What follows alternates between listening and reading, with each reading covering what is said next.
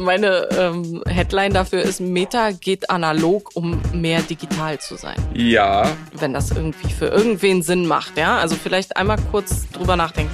Tech Freaks, der Hightech-Podcast von Bild. Mit den wichtigsten News der Woche. Ja, herzlich willkommen zu Tech Freaks, dem Hightech-Podcast von Bild.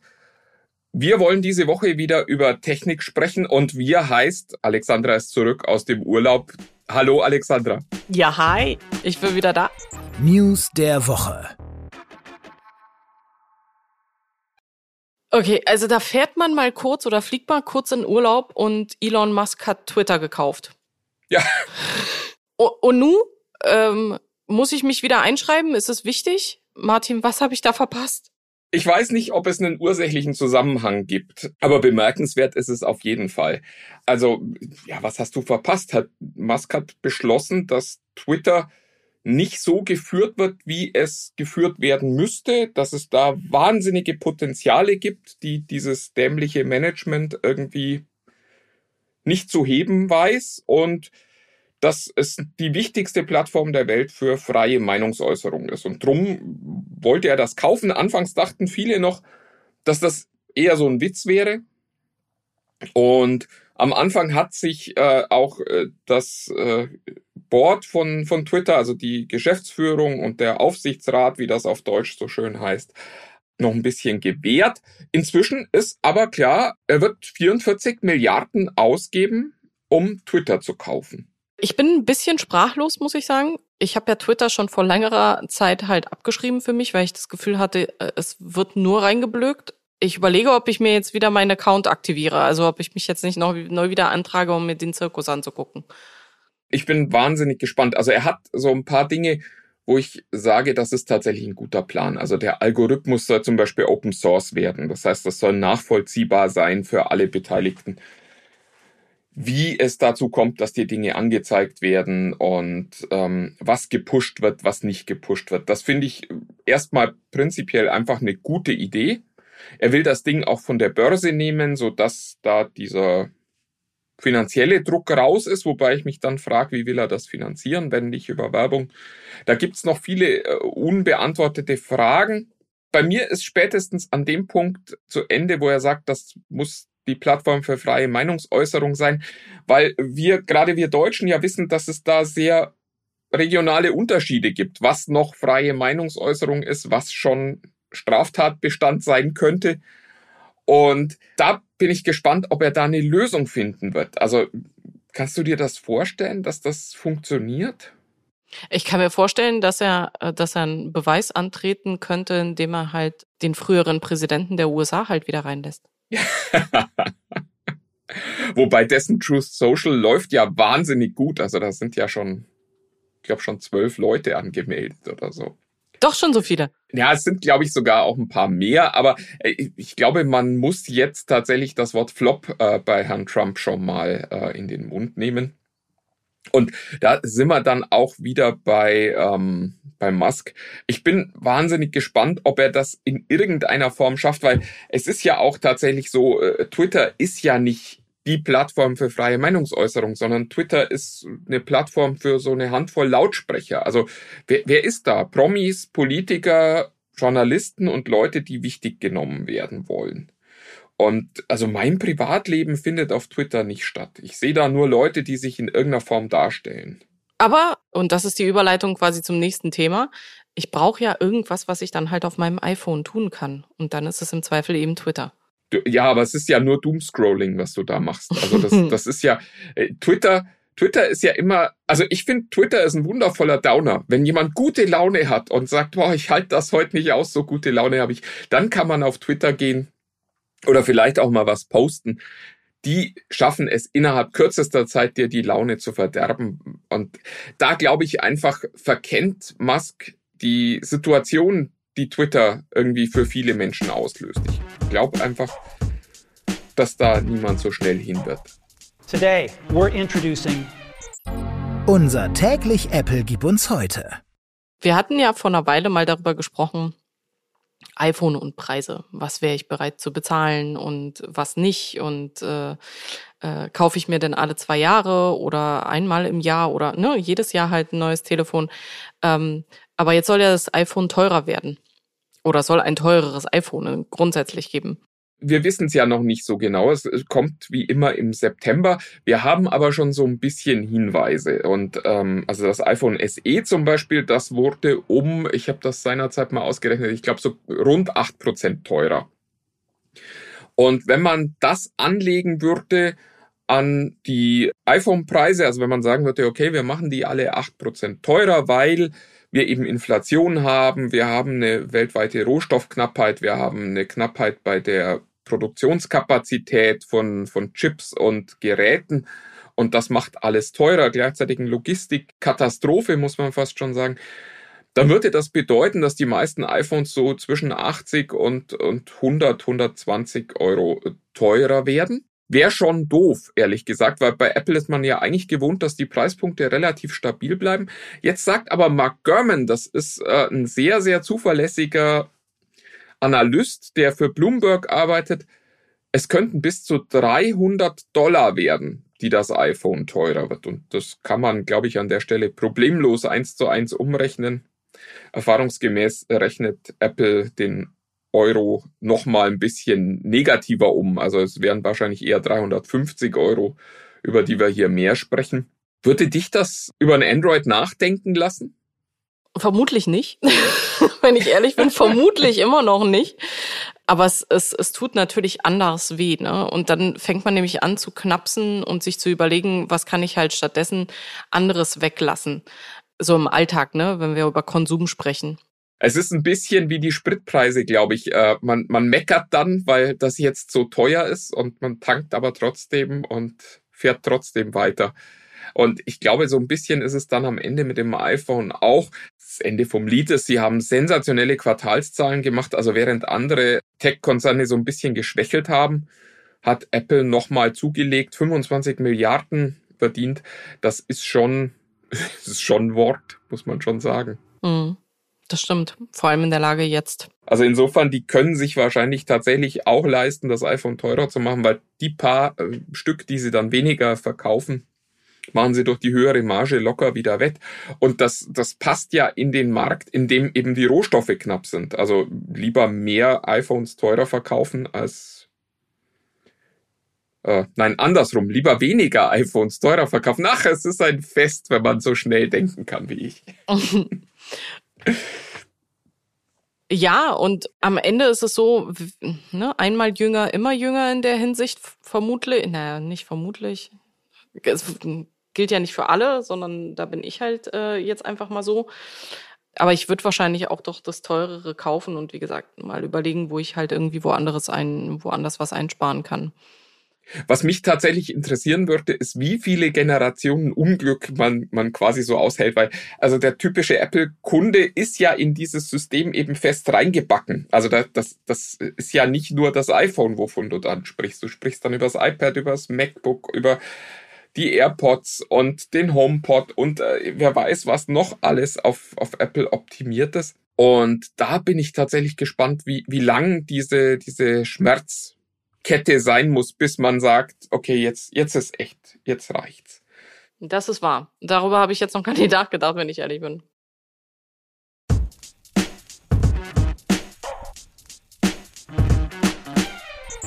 Die App. WhatsApp ist nur noch Zweiter bei den Download-Charts ähm, aus dem App Store und dem Play Store ja, spannende Daten, die die Sensor Tower da liefert. Die werten regelmäßig die App Stores von äh, Google und Apple aus und haben eigentlich das zutage gefördert, was man im Alltag auch schon sieht. Die meist downgeloadete, heißt das eigentlich so? Die am meisten heruntergeladene App ähm, ist äh, TikTok gewesen im ersten Quartal 2022 und äh, WhatsApp nur noch auf Platz zwei der Verfall dieser App geht weiter, wobei ich ganz ehrlich sagen muss, äh, ich hätte für mein Geschäft auch ganz so einen Verfall wie den, den WhatsApp gerade erlebt.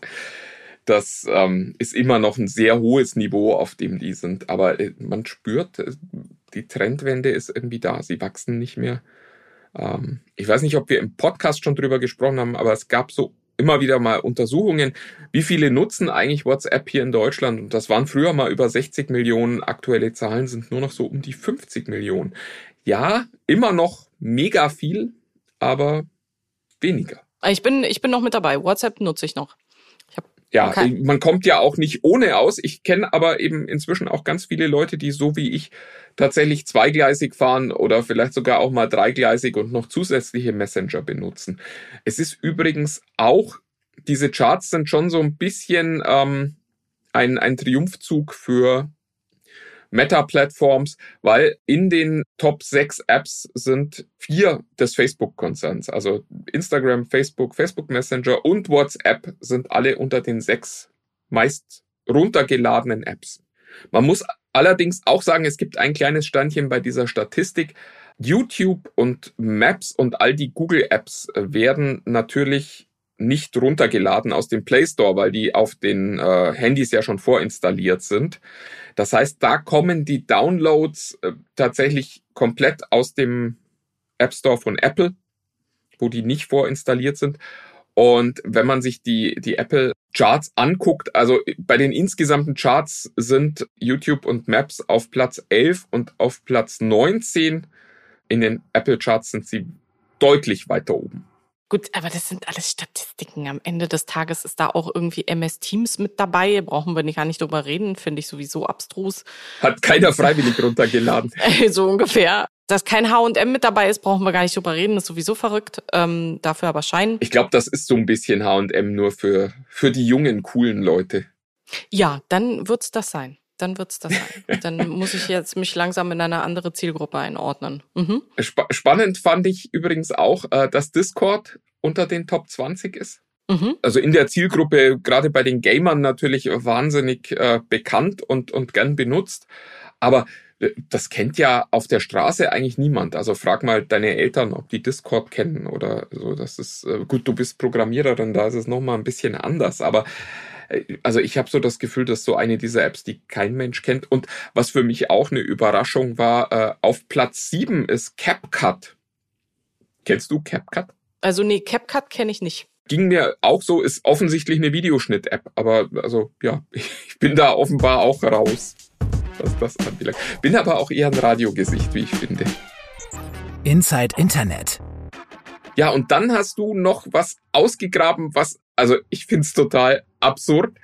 Der Facebook-Konzern Meta äh, ist ja, die Zukunft ist das Metaverse, sagen sie. Und jetzt machen die was genau, liebe Alex? Meta geht, also meine, meine ähm, Headline dafür ist, Meta geht analog, um mehr digital zu sein. Ja. Wenn das irgendwie für irgendwen Sinn macht, ja. Also vielleicht einmal kurz drüber nachdenken.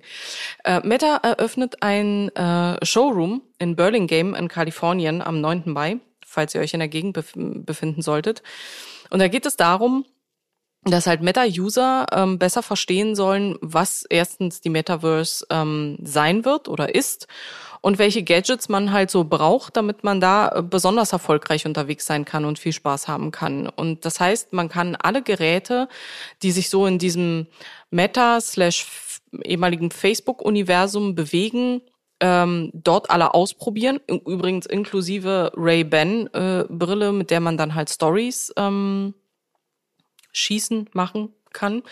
Äh, um das Ganze mal anfassbar für die Kunden zu machen, für die User zu machen, die das Ganze noch nicht über Amazon nach Hause bestellt haben oder über ähm, andere Stores nach Hause bestellt haben. Und da frage ich mich, wer ist die Zielgruppe? Weil wenn ich eigentlich schon so ein, ähm, so ein mega Tech-Freak bin und das Ganze eigentlich schon zu Hause habe, warum sollte ich dann noch in den Meta-Store reingehen, um das Ganze auszuprobieren? Ist es, damit Mama in den Laden kommen kann und äh, alles anfassen und prüfen, ob die Brille schwer genug ist, damit auch Qualität dahinter ist, damit das Weihnachtsgeschenk dann unterm, unterm Weihnachtsbaum landet? Oder wer genau ist die Zielgruppe? Ja, ich glaube, es zeigt halt so ein bisschen, wie schwer sich alle noch mit dem Metaverse momentan tun und offensichtlich Meta selbst ja auch. Ähm, es gab ja neulich so eine, so eine Präsentation von Mark Zuckerberg, wo er gezeigt hat, was ganz toll wird im Metaverse. Und das waren dann irgendwie so zehn so ja, ich will mal sagen, mittelmäßige VR-Spiele, wo man, wo man als Gamer schon weiß, VR gibt's seit Jahren schon und äh, will seit Jahren auch schon niemand. Und dann kommt Mark Zuckerberg und sagt, oh, jetzt, jetzt VR-Gaming. Und ich glaube, das ist halt auch wieder so ein, so ein Versuch, ja, ein verzweifelter Versuch wahrscheinlich auch nochmal so einen Zugriffspunkt zu schaffen, wo vielleicht doch nochmal jemand sagt, ah oh ja, komm, das ist schon cool, ich gebe dafür ein paar hundert Dollar aus und habe dann diese schwitzige, dämliche Brille die ganze Zeit auf dem Kopf.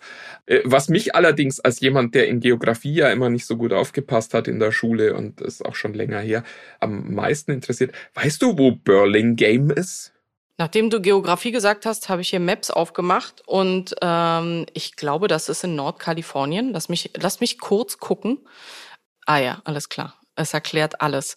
Burlingame klemmt quasi geografisch direkt hinter dem San Francisco International Airport, noch bevor San Mateo und, äh, und Silicon Valley halt kommen. Das ist, also wenn ah. man sich das so vorstellt, auf der Karte ist es halt äh, südlich von San Francisco in diesem Metropolitan, in diesem Einzugsbereich. Ähm, noch bevor man quasi in die Headquarters von, von Facebook reinfallen würde. Also zwischen San Francisco und, und dem Valley quasi. Genau. Mhm. Also unmittelbar nach dem Flughafen ist das einer der, ja, auf Deutsch würde man sagen, der Bezirke, noch vor San Mateo. Meinst du, sie konnten sich äh, die Mieten in äh, San Francisco nicht leisten oder wollten sich die Mieten in San Francisco nicht leisten?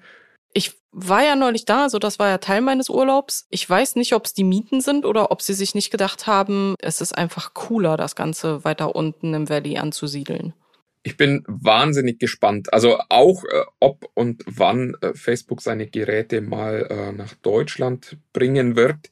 Weil ja, du hast schon gesagt, man kann die Dinger kaufen, ähm, aber es gibt natürlich noch keine große Offensive an dem Punkt. Und äh, ich meine, ich muss auf der anderen Seite sagen, Burlingame hört sich jetzt für mich auch für die USA nicht nach Offensive an. Offensive wäre Times Square. Das stimmt oder Hollywood Boulevard oder so, nicht äh, Burlingame. Das stimmt. Das, da könnte man, da hätte man smarter handeln können im Punkto Adresse.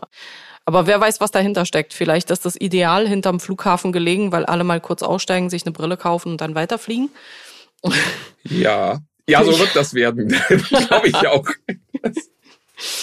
ja, wer weiß, was der Hintergrund dazu ist. Aber ich fand es auf jeden Fall eine tolle Anekdote, weil es eben zeigt, dass halt auch komplett digitale Unternehmen, die halt digitale Geschäftsmodelle haben, sich halt ihre Showrooms schaffen, um einen Ableger äh, zu haben, wo die Leute hinpilgern können. Das ist ja auch bei Apple und, und Google ja nicht anders. Ich gehe ja auch jedes Mal zu Apple rein und kaufe mir die T-Shirts, wie so ein Jünger.